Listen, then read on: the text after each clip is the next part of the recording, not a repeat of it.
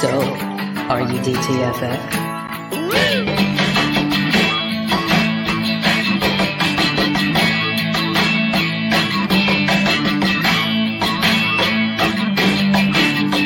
Once again, here is Drinking and Talking Fantasy Football with your hosts, Dustin Lunt and Jake Trowbridge. Welcome back to another episode of the Drinking and Talking Fantasy Football podcast, everyone. Thank you so much for joining us. As always, another terrific episode we have for you this evening. No, we are going back. We're, we're going into the way back machine, way back to August of 2021. So long ago. So long ago. So, yeah, we're going back. We're going to do a little Back to the Future because it's one of our favorite movies, uh, at least one of my favorite movies. Uh, I shouldn't speak for you, Jake, but uh, one of You my can. favorite movies. Uh, so yeah, we're going back to the future. We're going to go back and talk about some things that maybe now, with all the knowledge that we've acquired, like the Grays sports book, we have all the knowledge. How would we go back and do things differently for this fantasy season? So that's what we're talking about this evening. It's going to be awesome. It's going to be a lot of fun. Um, Jake, how are you doing this evening? Doing so good. I'm doing so good. Um, because the playoffs are near Playoffs? And or here, depending on your league. And that's always a fun time. Mhm. Um, and congratulations to you, sir, by the way, Thank you. for getting into the playoffs in our home league, which, you know, of all the leagues we might be in, I think we can both agree that the home league, there's something separate and special about that. So getting into the playoffs there. Definitely That's, is. the grail. That's the grail. And you did it. Congratulations. It was a very tightly contested race between about was. five of us there trying to all scratch and claw our way in. I just narrowly missed out myself, unfortunately Oh, that's good friend of the show, Nate, uh, who contributed to the show, which we'll talk about later, uh, did just edge me out there to get that last spot, unfortunately. Yeah, I, I rocked into the playoffs with a solid seven and six record, so I'm feeling great about it. I got rocked out with a seven and six record. I Yeah. hate those tiebreakers. You know, how dare how dare you be rewarded for doing better overall? You know what I mean? How I dare you be awarded that points I for know. tiebreaker? It's weird. What the hell? But yeah, I'm pretty excited about it. I play the commish uh, in the first round of the playoffs here, so I'm really excited about that. Uh, I'm hoping to get a little side action on this. I doubt he's going to go for it, but Yeah. maybe because it's the playoffs, he will. We'll see. Maybe you got to knock his ass out. You got you got to exit first round exit for the commish is the sweetness. That's that's what you strive for. You know. Well, obviously. now I didn't get into the home league playoffs. I did. I had zero clue that this was a thing until this morning. I got into the Scott Fish Bowl playoffs though, which I didn't think was happening. Nice. We we both talked about it this past weekend. We've we've not Well done done. so hot Well, but done, I Jake. eked my way in there. So hey, I, I got a little something still, you know, in terms of elite leagues. I still got something hanging there. yeah, I wish I could say that. My team was not very good this year, unfortunately. Uh, five and eight record. That's not good, Bob, but that's all right.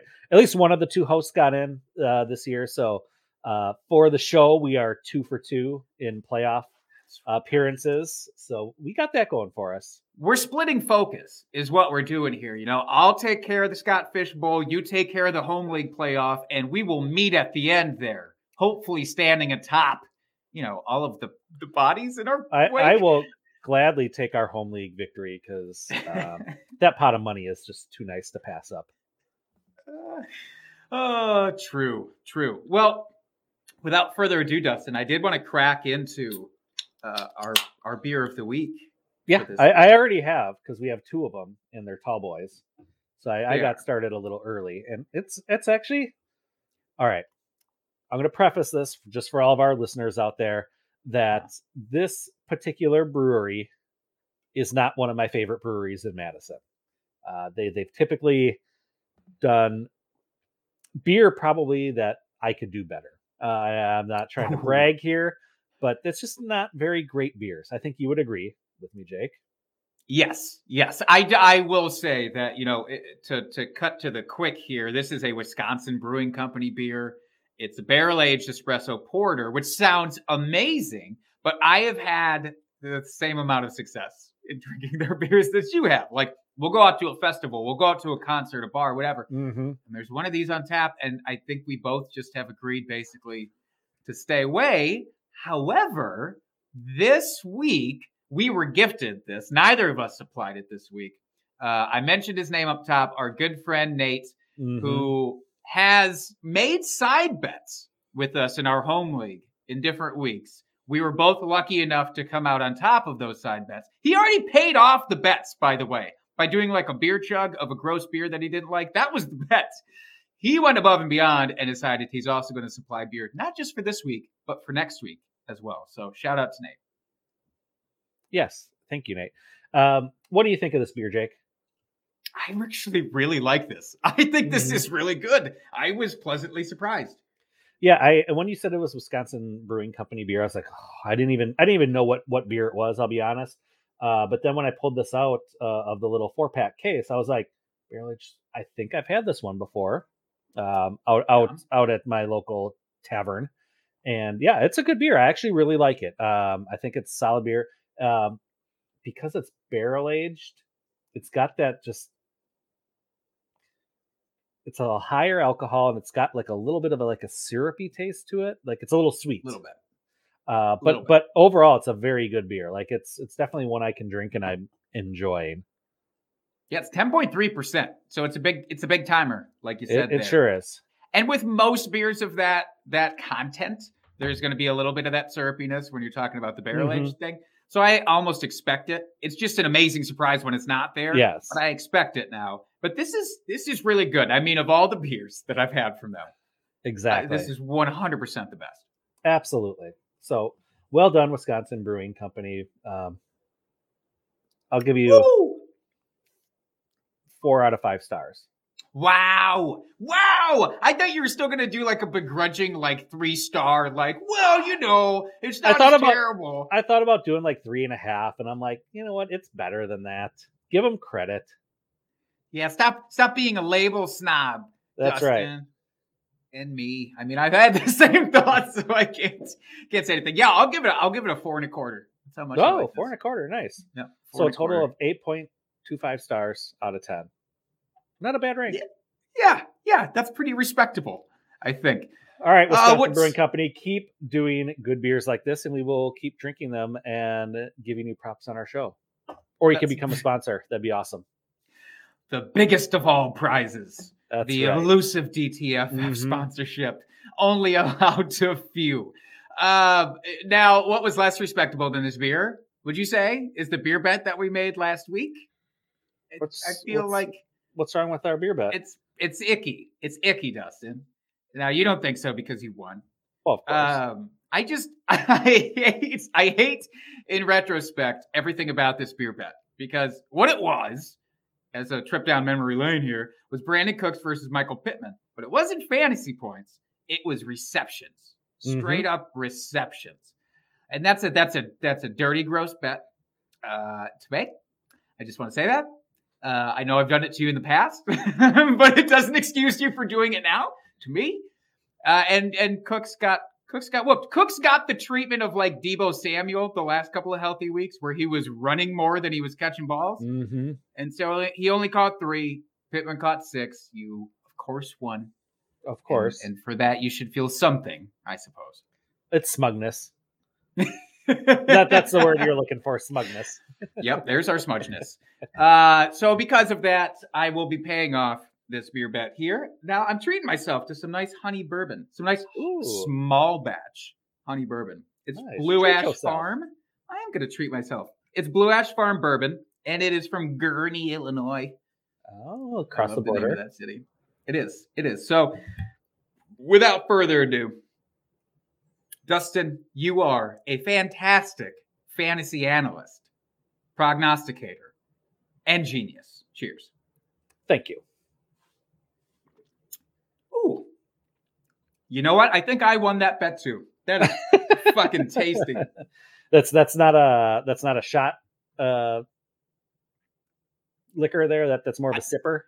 I feel like I disrespected it by doing it as a shot. That that Yeah. should have been savored. Yeah, instead I glugged it down like an asshole. So Uh, now you know for next time. Mm, That's better than that gross vodka I've, I'd been using. Mm, It's a true story. Well, should we give an update?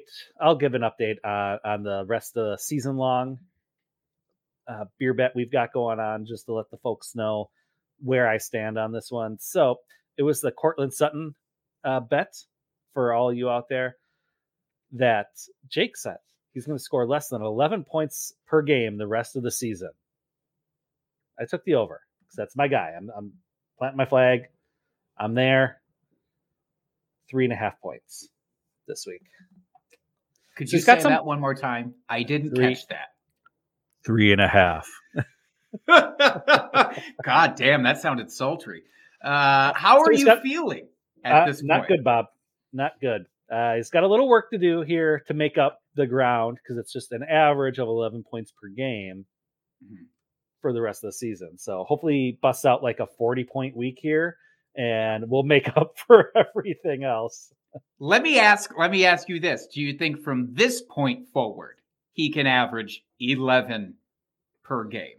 Like disregarding week thirteen, do you Right. do you think that from here on out he can average eleven points per game? Um, I just, I'm trying to look up their schedule here. Does it does it honestly matter with with him? Do you think? Yes.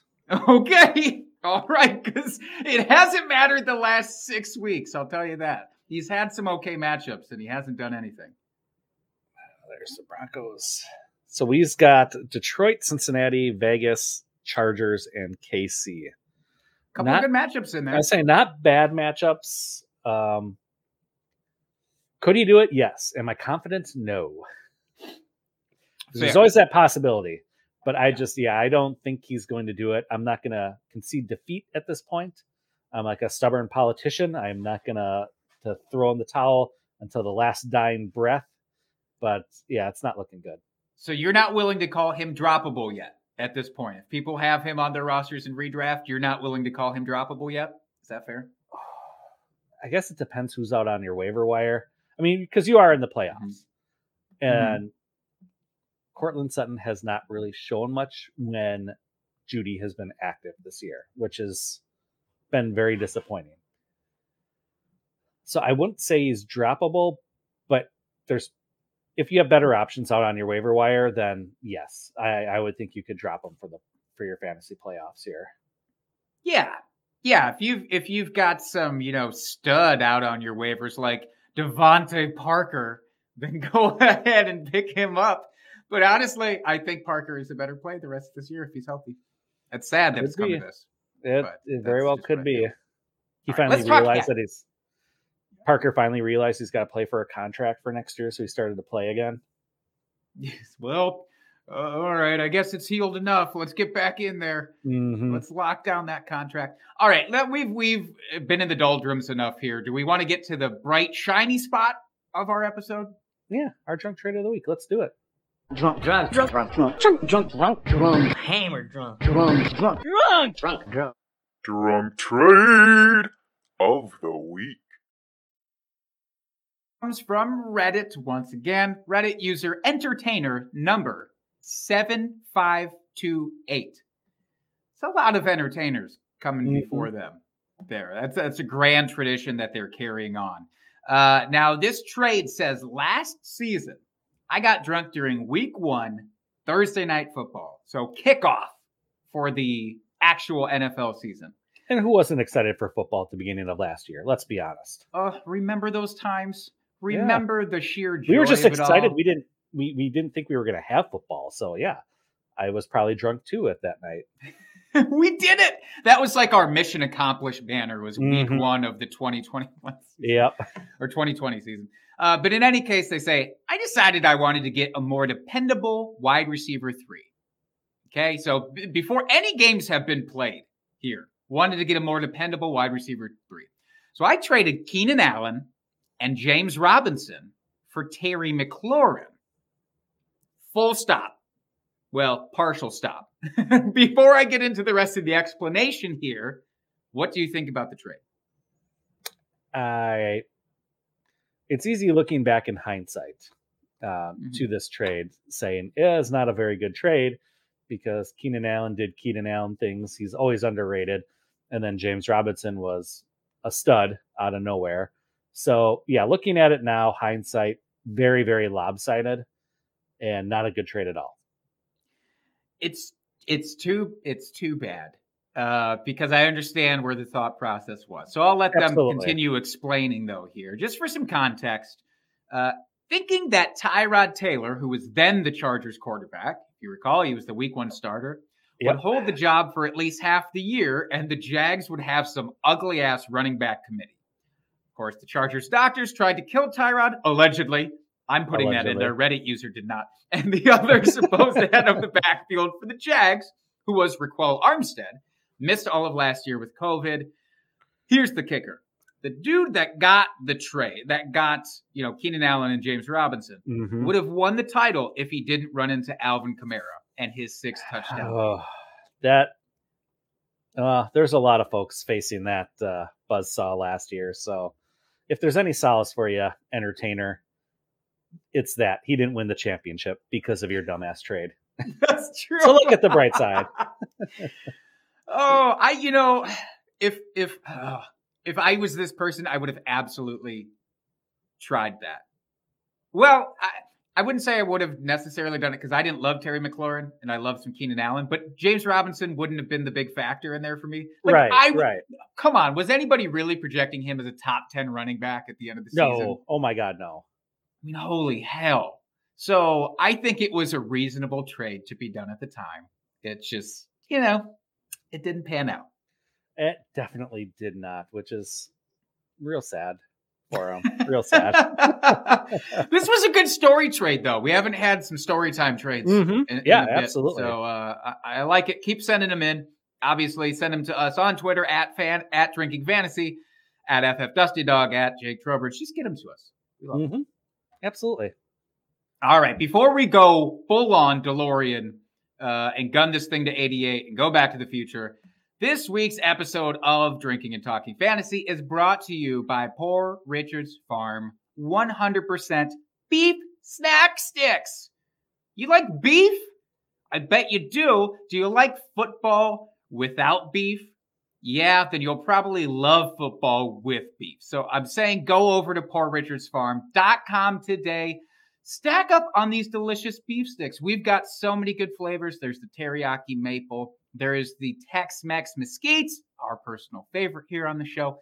And there's not a bad flavor in the bunch. Head on over there now. You get free shipping if you buy at least three packs of these things. You're gonna want at least three packs. Go to poorrichardsfarm.com today.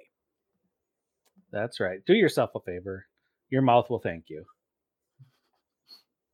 All right, so let's go back to the future. So, the whole premise here, Jake, I know I spelled it out in the beginning, but we'll give a real reiteration here is knowing what we know now, how would we make changes to what our fantasy football philosophy or drafting or any anything for this season, taking it all into account, what we would go back and do differently and maybe are these some things that we should remember for draft season next year.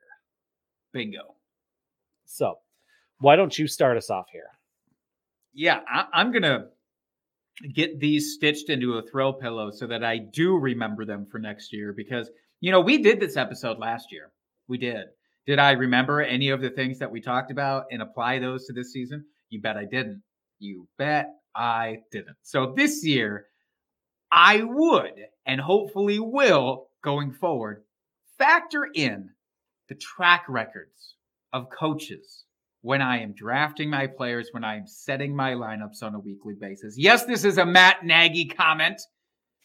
I got Oh, wrapped I up. laugh, but it's it's it's all you can do at this point. It, there is always this fallacy. It gets talked about a lot, and with good reason, of rational coaching. We assume that all coaches know better than we do and are good enough at their jobs. That worse, they're not just going to wreck everything, and they're not going to at Mhm. least wreck our fantasy hopes and dreams. Because why would they do that to us? However, we've seen time over time, and this year it feels especially true, that coaches get in the way, not just of our fantasy teams, but of themselves. They get in the way of their teams actually doing good things. I said it's a Matt Nagy comment. There are plenty of other co- uh, coaches that could be thrown into this. I, I, and it's not always negative. It's some things that we should be thinking of that maybe we don't. A classic example Bill Belichick and his running backs. We know that. We think about that all the time. We say, well, nobody in that backfield is going to be a workhorse because we know what Bill Belichick does. Mm-hmm. And you mm-hmm. can fixate on that because it's such an old truth, but there's all these new truths that come out that we don't actually care about. I think one of those two is Kyle Shanahan and the fact that we really don't know what in the fuck he's going to do on a weekly basis. We just don't. And sometimes that works out well if you are, let's say, a Deebo Samuel fan, mm-hmm. for example. Then that works out for you because it goes against what a lot of the popular beliefs were that Brandon Aiyuk is going to be this you know, crazy target hog. Mm-hmm. And obviously, it didn't happen. And as much as I'd love to say it was just us being really smart about Deebo, I think that's only about 70% true. I think the other 30% is he irrationally put Brandon Aiyuk in the doghouse, or at least to us, irrationally. Right. We right. don't know what went into it. It didn't seem to be anything on the field that did that. Yeah, he had a couple of drops. Who doesn't? But he got shelved, and then it was like Deebo all the time. I mean, I think that had to have even surprised you a little bit, right, Dustin? Yeah, I didn't expect him to be the target hog that he has been this season. Um, so yeah, that that was a surprise. I expected him to be the main target, but I thought you know I didn't expect Kittle to be hurt either this year sure. uh, for for those handful of games. I mean, there's a lot of factors that helped boost my my call here with Deebo. but yeah, I mean, I expected him to be the number one target on the team. I just didn't expect it to be by this far and away. Yeah, I mean, same. Our our whole bet, uh, which you have won. Let me just announce it now. We'll re-announce it later. But you won our beer bet about Deebo Samuel. We both believed he would be better than Brandon Aiyuk, but you believed it would be a much wider gap mm-hmm. than I did there, and you absolutely nailed that one. But I will say, like things like Brandon Aiyuk, people were sticking around on him for far too long after Shanahan had already showed us that I'm being irrational and I'm just shelving Brandon Aiyuk for the first half of the season. Mm-hmm. But you cling to these things because you assume the coaches will wise up and start using the player that you believe uh, should be used. And it just doesn't always happen. So I need to categorize that in my dumb fucking brain and hold on to it. Yeah, rational coaching does not exist. It's a fallacy. Unless unless you're I mean, there are some rational coaches out there, right? I don't know. I, I, I feel like whenever you think that a coach is going to do something you expect, they just don't do it. So that's why I say that. Okay. Well, they keep us on the edge of our seats, which is fun mm-hmm. for some things. You know, for actual NFL purposes, that can be fun. For fantasy, it's it's downright nauseating. Mm-hmm. Uh, so that's my number one. What is yours, Dustin? Mine is running back depth matters. Mm. Uh, mm-hmm. I, I've I've gone. I, I, I traditionally when I draft, I, I draft heavy wide receiver because oh, there's so much more value. You get all the value. Look look how much how many points you can get, but you can only start unless you're in one of those like start whatever position you want, like all flex positions essentially, mm-hmm. or you know it's like a one to eight start wide receiver type league it doesn't matter how many great wide receivers you have on your team when you can only start two or three of them. You know, uh, this is something that was painfully made clear in our home league this year. Uh, I got lucky with one of my dynasty leagues as well, where I didn't have a lot of running back depth. I've I had one or two really good studs, underperformed. I, I had CMC in our home league, uh, which I was like, oh, gifted to me at the number two overall pick this year. Yeah, that the fact that well. he wasn't drafted number one overall was such a blessing for you on that day and turned out to be such a curse it midway did. through this season. It did. Can I, in the spirit of Back to the Future here, can I ask who you would have drafted if CMC? So for our listeners, Mahomes went number one overall mm-hmm. because our league in quarterback scoring is outrageous, and also this person just a little bit irrational themselves, I think. Um, but let's say that CMC was taken truly number one overall. Who would you have taken at number two? I'd have to go back and look at my my rankings. Um, Okay. but it would probably would have been like honestly, it probably would have been like Dalvin Cook, uh, Mm. possibly.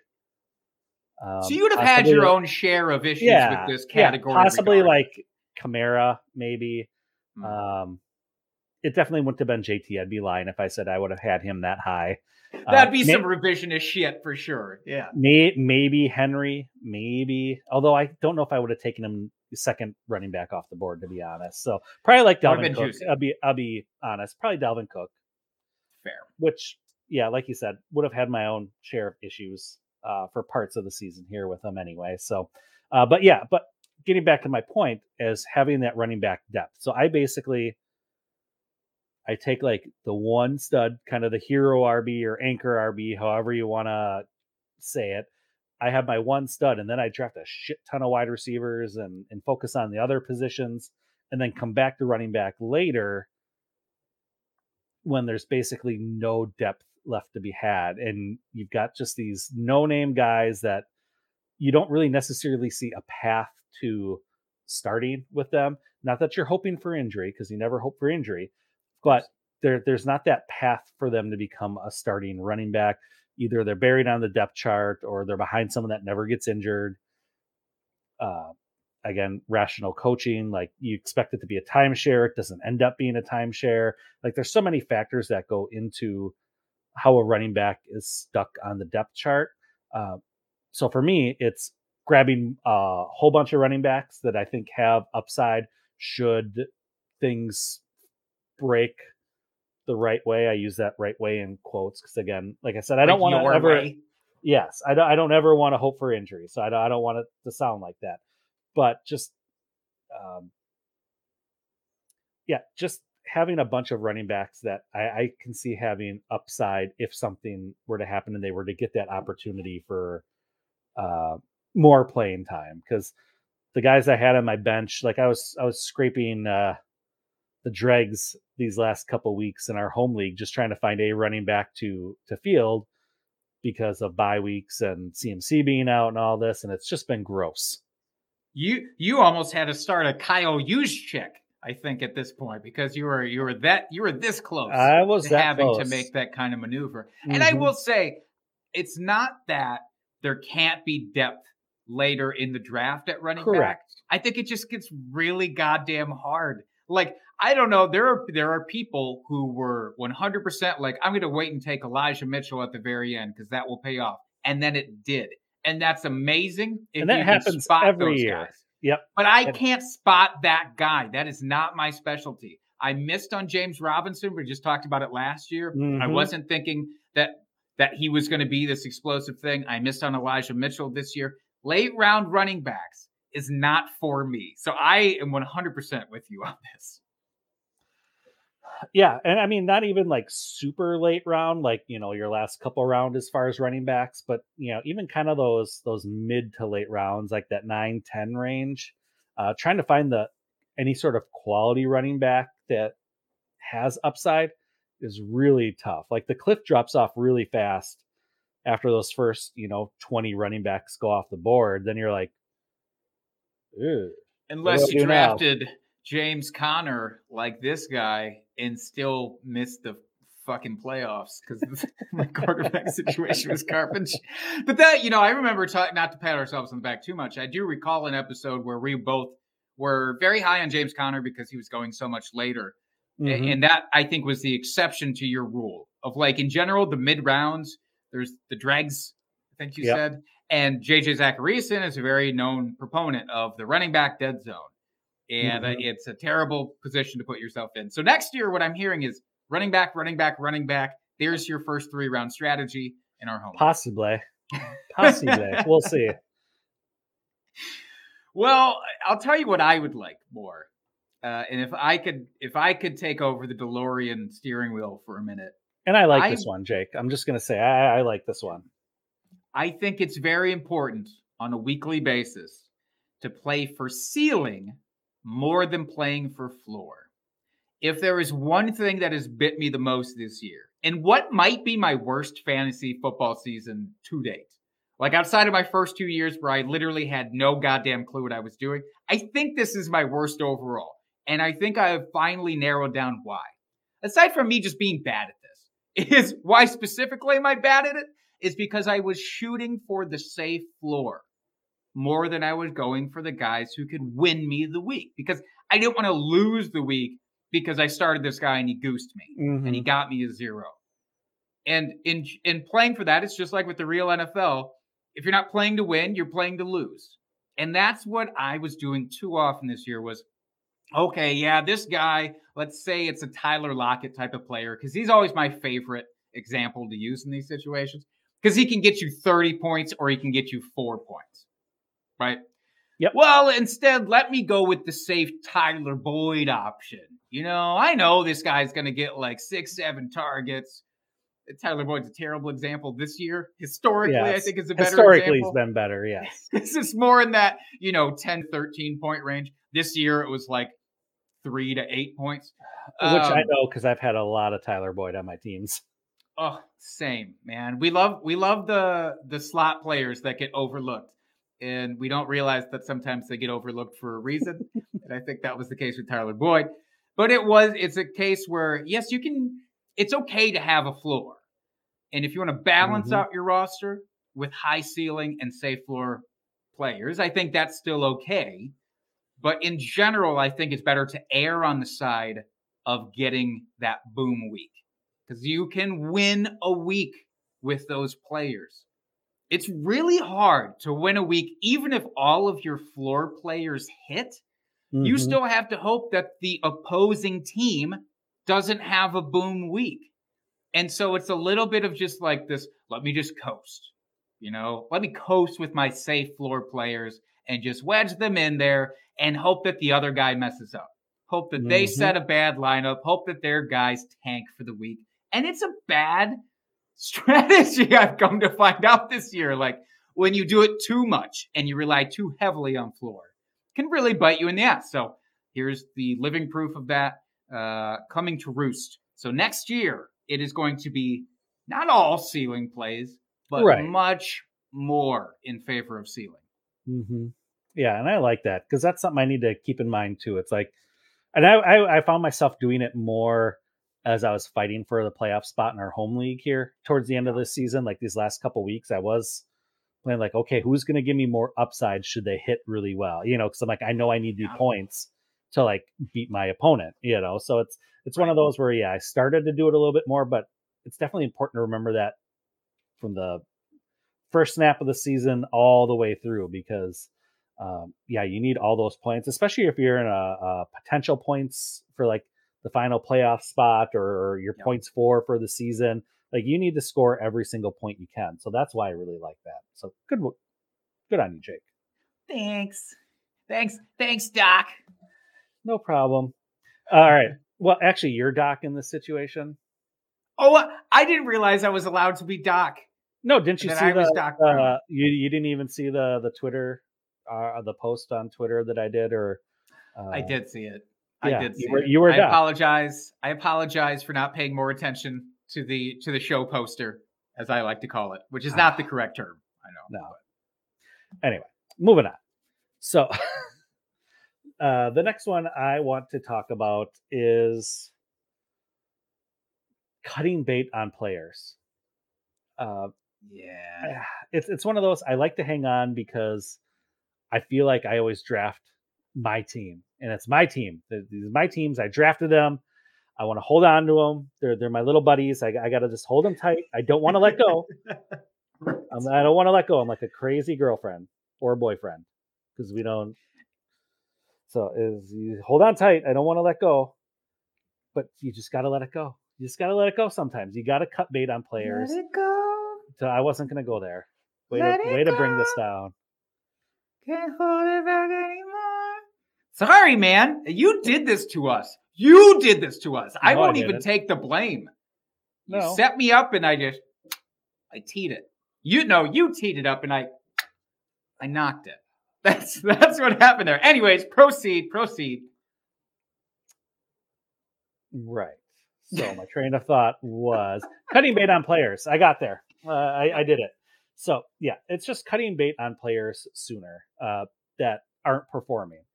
For instance, I'll give I'll give you one real hypothetical scenario. Um, Marquez Callaway had this amazing preseason. Him and Jameis were just on fire. Uh, I drafted him in a league fairly late. It's not like I, I spent an early round pick on him, but he was probably like my sixth wide receiver because again, I love my wide receivers. And I was like, oh, this guy, he's gonna hit. I mean, look what he did in the preseason. He was amazing. He's he's gonna be like my my my my sneaky sleeper here uh, that I got at a really good value. And he just sat on my bench all year. Wasn't usable one single week. I finally dropped him last week uh, to make up for this running back debacle that I uh, had. 12 weeks it took to to let Yeah. go of the hype on Marquez Callaway. It wasn't the hype. It was more like someone's got to catch balls on this team. Why isn't it him? And it just wasn't for whatever reason. Uh, so yeah, you just got to learn to. You got to know when to fold them, as Kenny says. You just got to know when to walk away and leave the table. You just got to push in your chips. Be like, I'm done. Get the fuck out of here. Kenny does say that. In fact, I think that was a cut line from the song was I got to get the fuck out of here. It was. Uh, I, I have my own example that I'd like to contribute here in, in honor of, of this really solid bit of advice that I will absolutely forget by by week three next season. I guarantee it. because Oh, it's, for it's a personal. th- It's too personal. Like you said, you're drafting these players because you believe in them. You don't want to believe that you were wrong. You want to believe that they will still prove you right in some way Mhm. contribute. But Brandin Cooks was that guy for me. He came out so strong, so strong this year. Oh, the he's first- amazing. I mean, the first eight weeks, he looked like it was the smartest thing I'd ever said. Was Brandin Cooks is going to be, you know, uh, a top guy this year, and then he crashed, and he crashed so hard, and it happened so fast that I was just like, it's a fluke. Ah, it's totally a fluke. Okay, well, you, you know, one down week. Okay, single digits. Uh, you can recover from that. And then Mhm. you know, Tyrod Taylor is now his quarterback. He's going to be fine because Tyrod Taylor is a better quarterback than Davis Mills. He's going to be fine. And he wasn't fine. And then the next week, he wasn't fine. And then the next week, it's like, eh, that was usable, but that's not very good.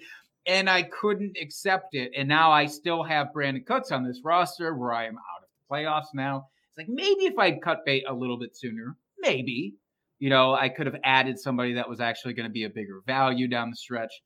And I think to add to your point, it's it doesn't matter what time of the year it is. It doesn't Mhm. matter how far along in the season is. This is still good advice, whether it's week two or week 12.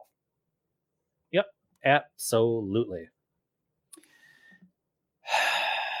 this one stings for me. I want to talk about this is this is sort of my last grievance that I want to hmm because that's really all this is. The show is just masked grievances of us. We're trying to take our grievances and turn them into an educational opportunity, learning experience for us. And what I need to learn is that no matter how smart I think I am in terms of evaluating rookie quarterbacks and their fantasy impact, I'm probably stupid for drafting them in their first year for non dynasty purposes.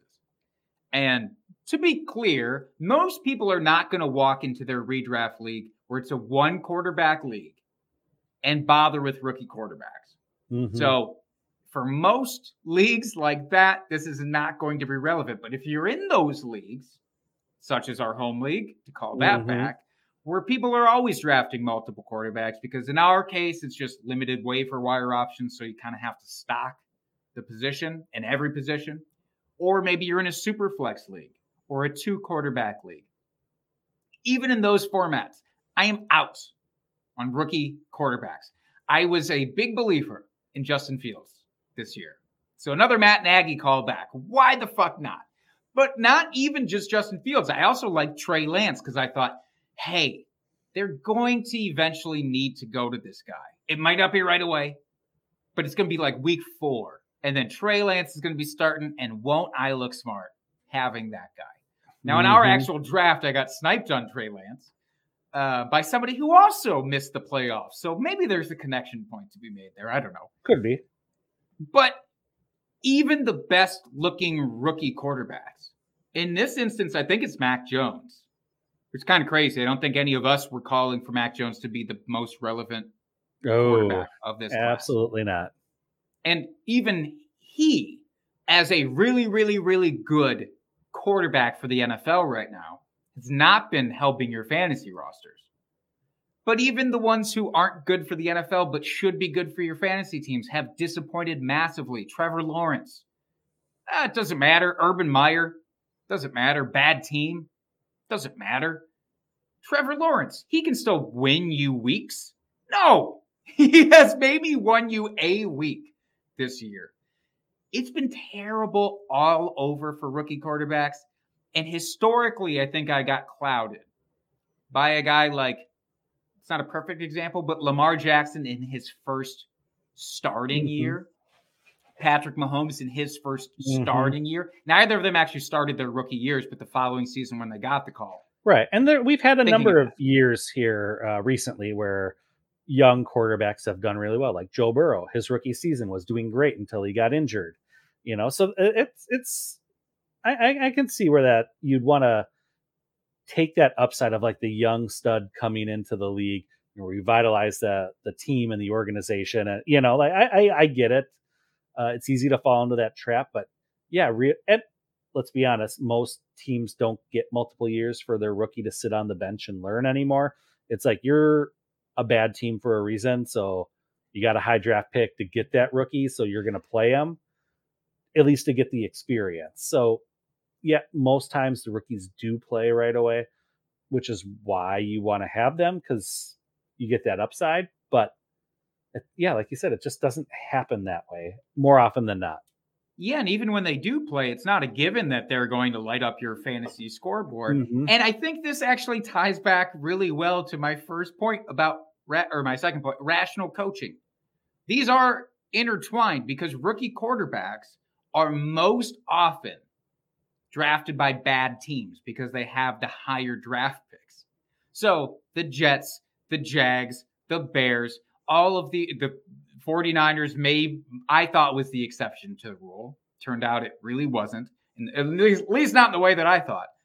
But I think the hit rate is so low with rookie quarterbacks, and you can get caught up by the one hit. The Joe Burrow Mhm. from last year is a great example, great call out. You get entranced with that, and you forget that so many other ones do terribly. But you're like, I'm going to overlook it because what am I going to do? Draft Derek Carr back here instead? You know, let me take the upside rookie. And of course, in doing so, we overlook Derek Carr and how he's actually been really fantasy relevant Mhm. this entire season. Yeah, absolutely. Um, do I have something else? I don't know. I didn't write anything down in the show notes, so I'm just flying by the seat of my pants here. I know. You're flying by the by the uh, cloth seat of your DeLorean. I'm pretty sure You it know was what I mean? leather. Was it? Those had to be leather seats. I'd have to go back and check. I don't know, man. I don't know that they were leather seats. Do you think a car made out of stainless steel would Yeah. have just cloth seats in it? Maybe like polyester. Maybe they're, you know, because it was the 80s. It Uh. could have been polyester or, so, or, or some sort of mixed material. Uh, I'm going to double down on this. Um, You really think it was leather? Yeah, I do. How many interior shots do we get of the DeLorean in that movie? There's not a ton, to be fair, because they want to show the, the effects around the car.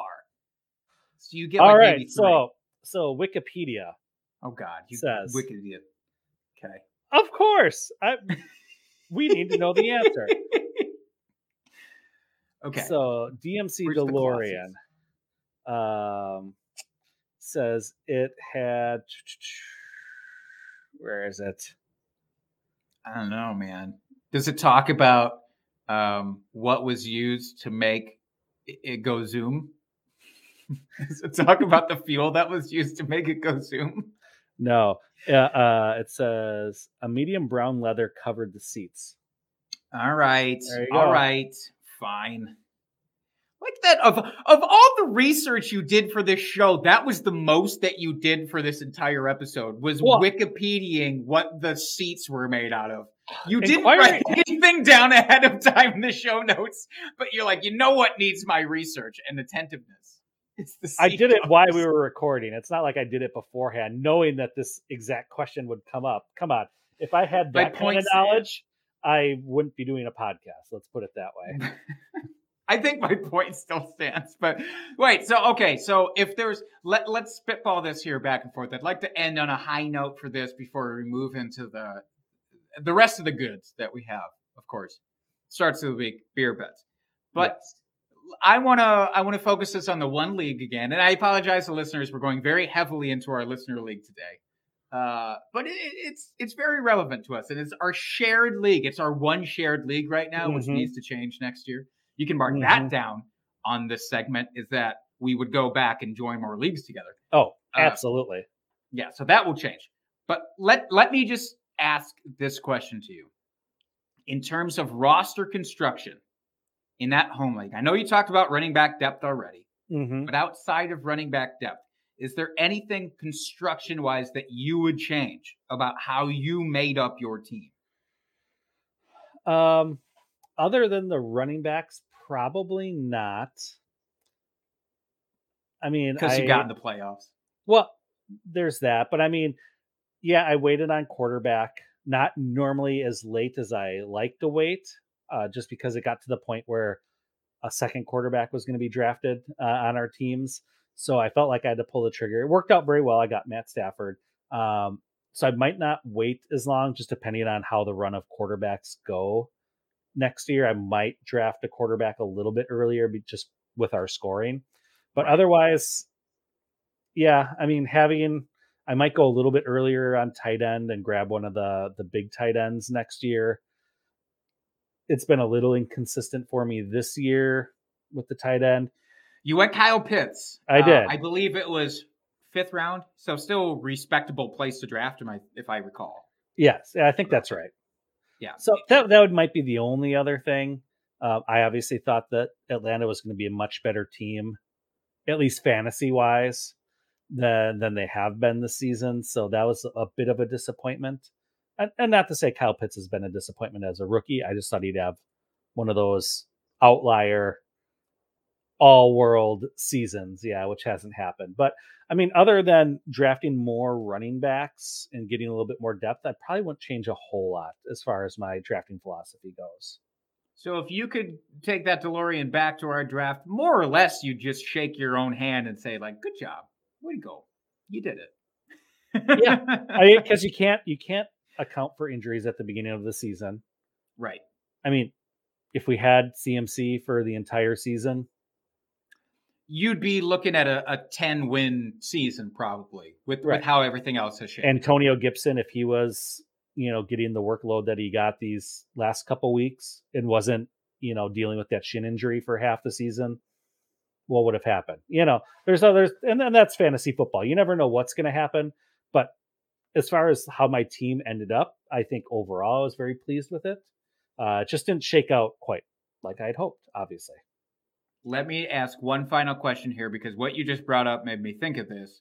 We're talking about two players. Yes, injuries have just been kind of stupidly random this year for the most Mhm. part, but the two players that you mentioned both were dealing with injuries or coming off of injury concerns. CMC, Antonio Gibson. Has your rule at all changed with running backs in particular in drafting them if they have injury concerns at all? I think it depends on the injury. So, you know, CMC was coming off of last year. What was that? The hamstring, uh, A myriad things, I, I believe, with CMC. and then And Gibson, of course, was the shin. Yeah, but but CMC coming back with that hamstring issue or no, his ankle hamstring. Yeah, I don't know. It, it's hard to say. I, I'd like to say yeah, I'm going to stick away from him, but all running backs get injured at some point. It's just a matter of at what point of the season do they get injured and how serious is it? Yeah. I mean, because I've been thinking top- about this. all the top with- running backs, it's CMC, Dalvin Cook, Henry, Kamara, Gibson, I mean, they've all been, you know, Barkley. I mean, they've they've all been injured at some point this season, whether it's season end, ending or not. I mean, really, the only healthy one has been JT. I mean, I think Chubb was dinged up for a Zeke couple has weeks been there. Oh, mostly oh, Zeke Zeke's been healthy. this last week was uh, not Sure. a great week for him, but yeah, overall he's very healthy. So as far as the top twelve running backs, I mean, you've only got what three maybe that have escaped the injury bug this year at all. Yeah, because D'Andre Swift, same deal, has now been hit by injuries. But I will say the majority of these running backs are also guys who have been hurt in the previous season or Right. off season. So it's a, right. Derrick Henry, I think, is probably the exception to that rule. It's Mhm. like he came in looking very healthy. Yep. And it, it took him a while to get there, but he eventually got injured Mhm. like they do. So yeah, it's just something to consider, I guess, something to let Yep. ruminate over the off season as we pop up on that. But Yep. we Oh, have other things to talk about in this season that don't need to wait any longer. So I think we should do those. Yeah. Starts of the week here. So let's recap last week. Jake, you had Elijah Mitchell versus Seattle. Yeah. Go ahead and crack open this bourbon again. You know what though? That wasn't overall a bad call because he finished as RB thirteen. That that's a respectable start of the week, just outside top twelve. Not I- the top I- 10, though. No, I, no. I bet myself that he would be a top I, 10. I was I was gonna say that. So we made each uh, a side bet of our own start of the week uh, for this week, and yeah, you said top ten. Did you happen to look to see how close he was to the top ten? Like how many I- points I- away, or no? No, I know he was RB thirteen. I didn't take a peek at how. I didn't want to bum myself out even more because he was already so close. Right. Uh, I didn't want to do that. But a very respectable start of the week, though. I will give you that. The it's not like mine that turned out to be hot garbage. Uh, which I had Darnell Mooney versus Arizona. Finished as wide receiver 43 with 7.7 points. I said he would finish in the top 20 of wide receivers, and did not happen. That game was hot garbage all around as well. So yeah, uh, not that I'm making excuses. It was just a bad call on my part, but I thought Mooney he he was, you know, following the NBA Jam rules. He he was getting to be on fire because he was just Yeah. smoking hot these last few weeks. So that was a little disappointing to see him come back to earth. Um, so yeah, I've I've got my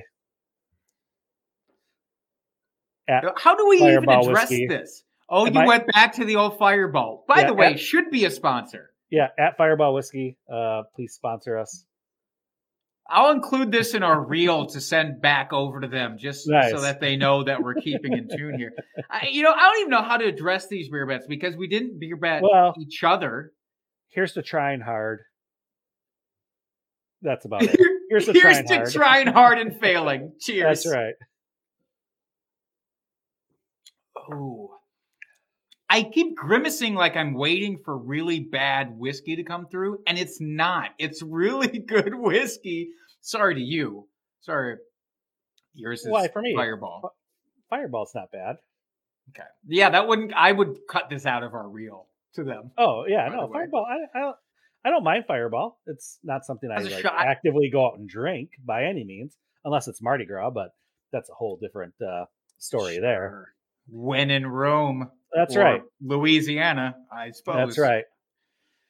Uh, all right. Well, we can get the bad taste Mhm. of the bets, not of the booze, out of our mouth there by moving on to our current starts of the week. Yeah. So I'll lead us off this week. Um, I've got Russell Gage versus Carolina. Do tell. I know it's not probably the best matchup, but he's been getting more play these last couple weeks. Uh, I think we kind of expected this to happen once Calvin Ridley went out earlier this season. I think we expected Russell Gage to kind of step into that role. Uh, we had seen last season when Julio was out that Russell Gage was very much involved in many of the game plans. Also have is Kyle Pitts there, so you would expect he should have been more involved earlier in the season, and he wasn't for whatever reason. Probably Olamide Zaccheaus. How dare you? yeah, or Cordarrelle Patterson. Yeah. But you know, whether it's just the offensive coordinator is hot garbage there or whatever. uh, Matt Ryan's toast. We we don't know. Regardless, he's been looking good these last couple weeks. He's been finally coming on. Carolina's defense isn't that great for all the moves that they made to try to go all in this season to really shore up their defense. They have a solid defense. I'm not gonna, mm-hmm. you know, say anything bad, but it is beatable. And I, I think Russell Gage is going to have a good week this week.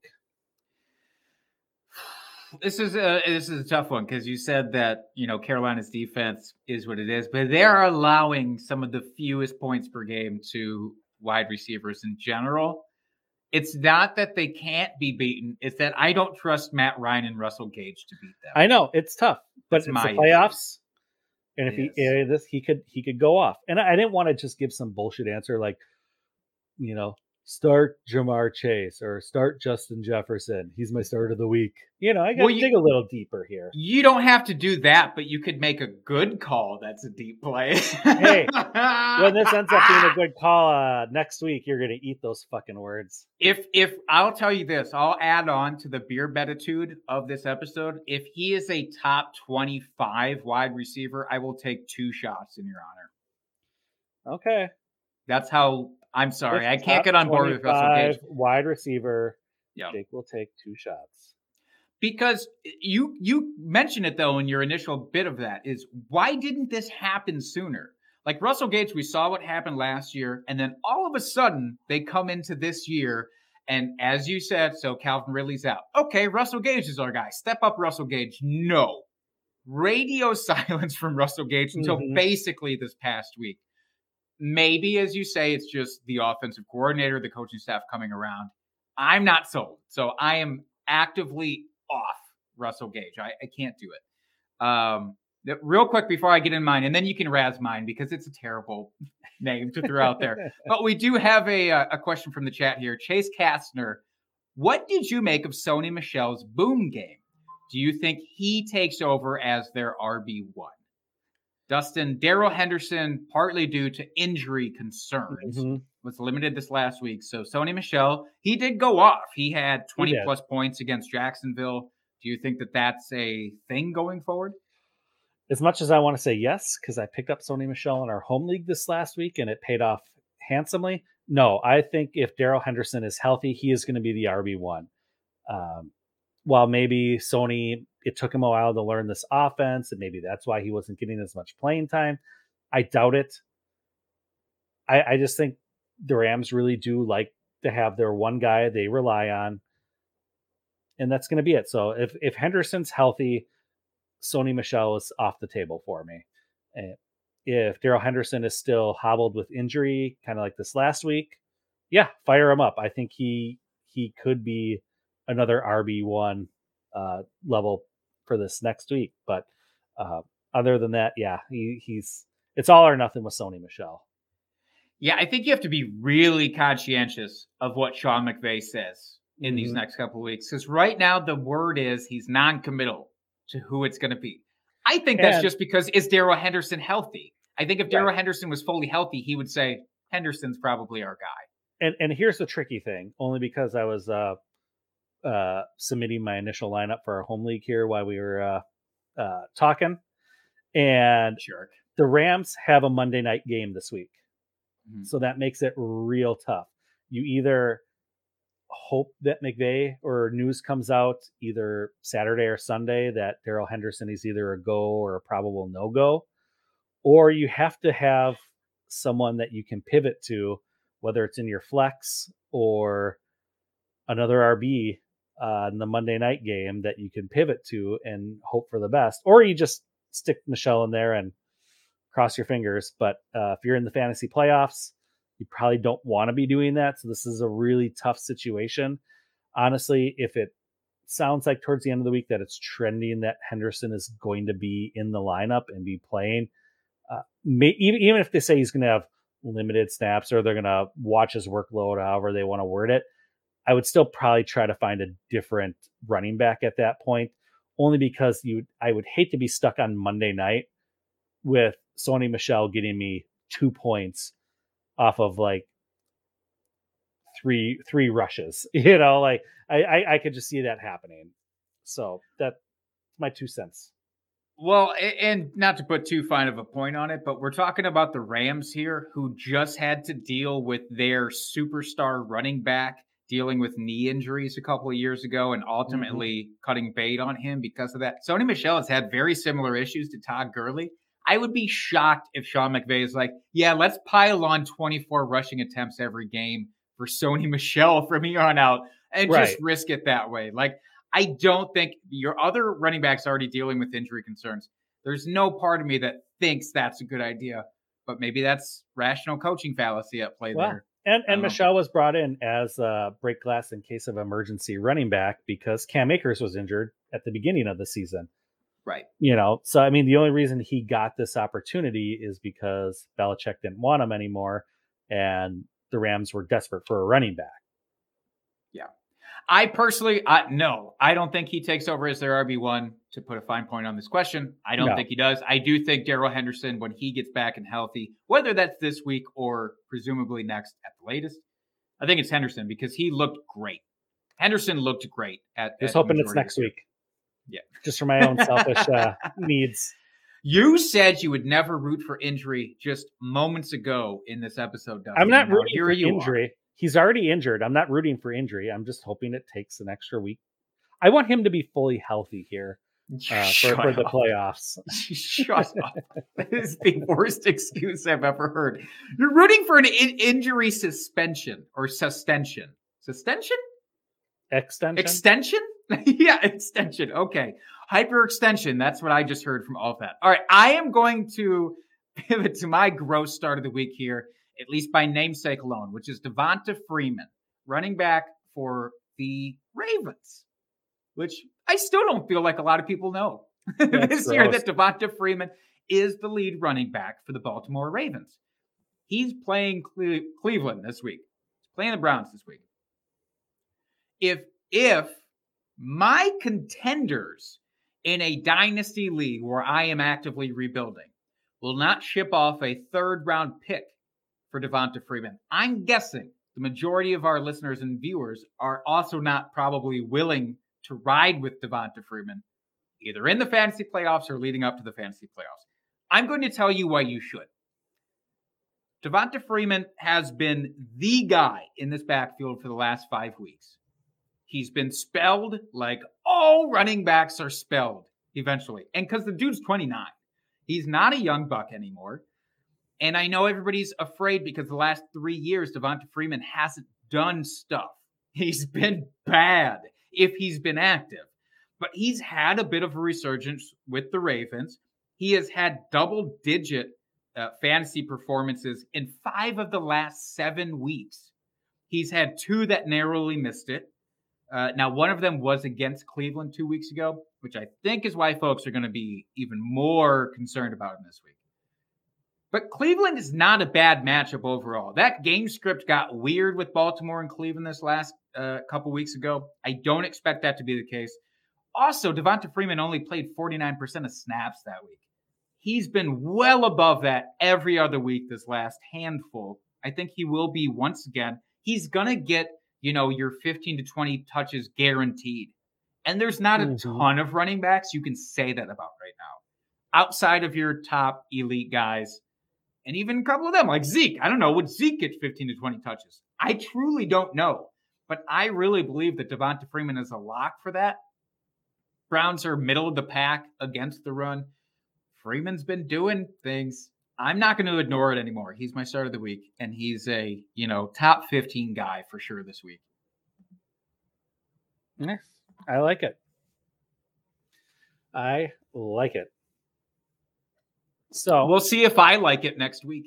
I know. I'm not going to do some ridiculous bet like if he ends up being, you know, RB 20 or better, I'll take two shots because I'm not dumb like that. So, um, Jake, you have the luxury or the pleasure of, of giving us our beer bet for this next week. So, oh, I don't you- forgot that was my. Yeah. I, I honestly forgot this was my week. Hold Yep, on. it's your Let week. me- Come up with a beer Ugh. bet here uh, before we close out. While you're doing that, I will give folks our weekly reminder. Last week for bye weeks, which it's unfortunate that it's first week of the playoffs for most people. But we got Indianapolis, Miami, New England, and Philadelphia, um, which is really disappointing. So don't start any of those players. You will not get any points when you need them desperately here for your playoff victories. And remember, always go out and check for waiver wire drops, especially here in the playoffs, because people want to get as many points as they can. We just talked about it. Go back, play for ceiling.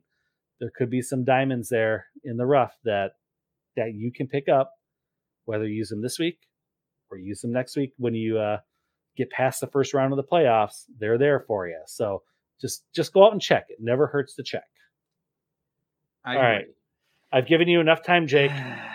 What do you got? I wanted to. I I was so close to going gross again, and and I just feel like we've earned better.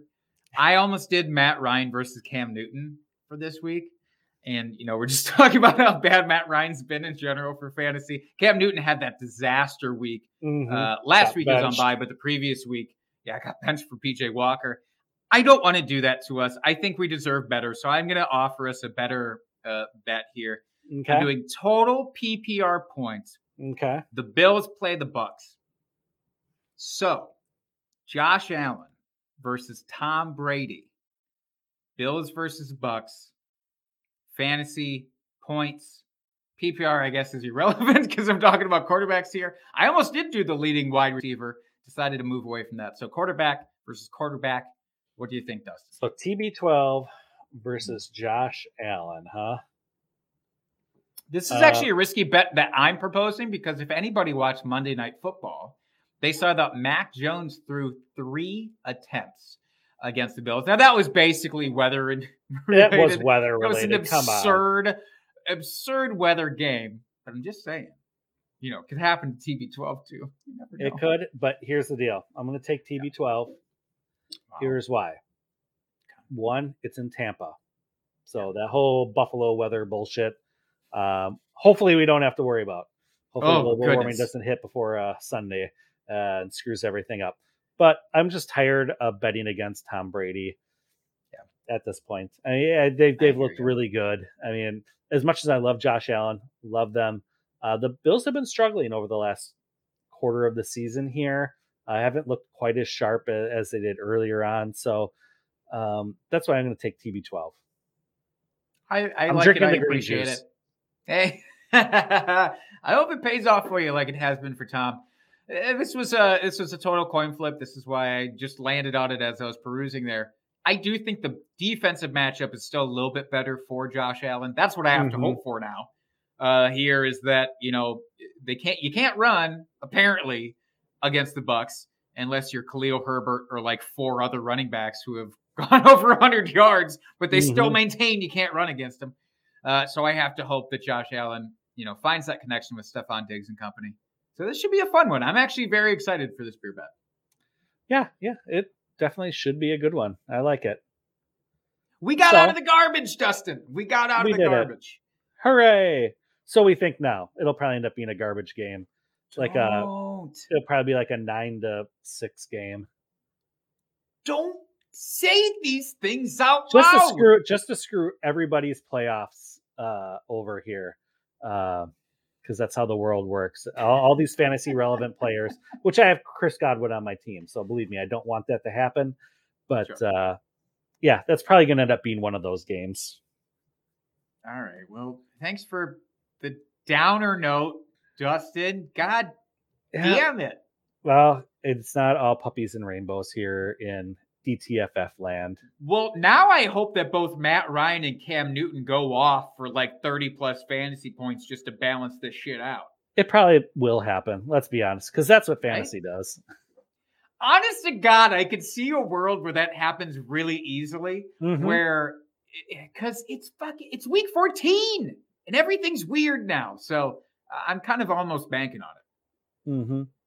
Absolutely. So I think that just about does it there. Jake, do you have any last comments before we sign off?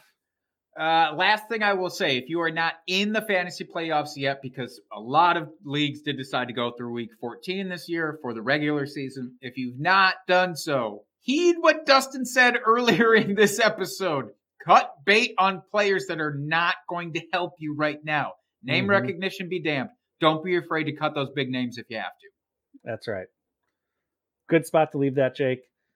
You can find my partner in crime here, Jake, at Jake Trowbridge on Twitter. You can find our account for the podcast at Drinking Fantasy. Direct any of your questions there. Jake, I think you said that earlier. Hit us up in our DMs, drunk trades, any questions, start sits, uh, trade questions. We are here for you. We, we, we do it all. Uh, you can find me at FF Dusty Dog, sometimes putting out content. Uh, but mostly you can find me here doing the podcast. So uh, that's about it, folks. Until next week, keep drinking and talking fantasy football. Cheers, FFers.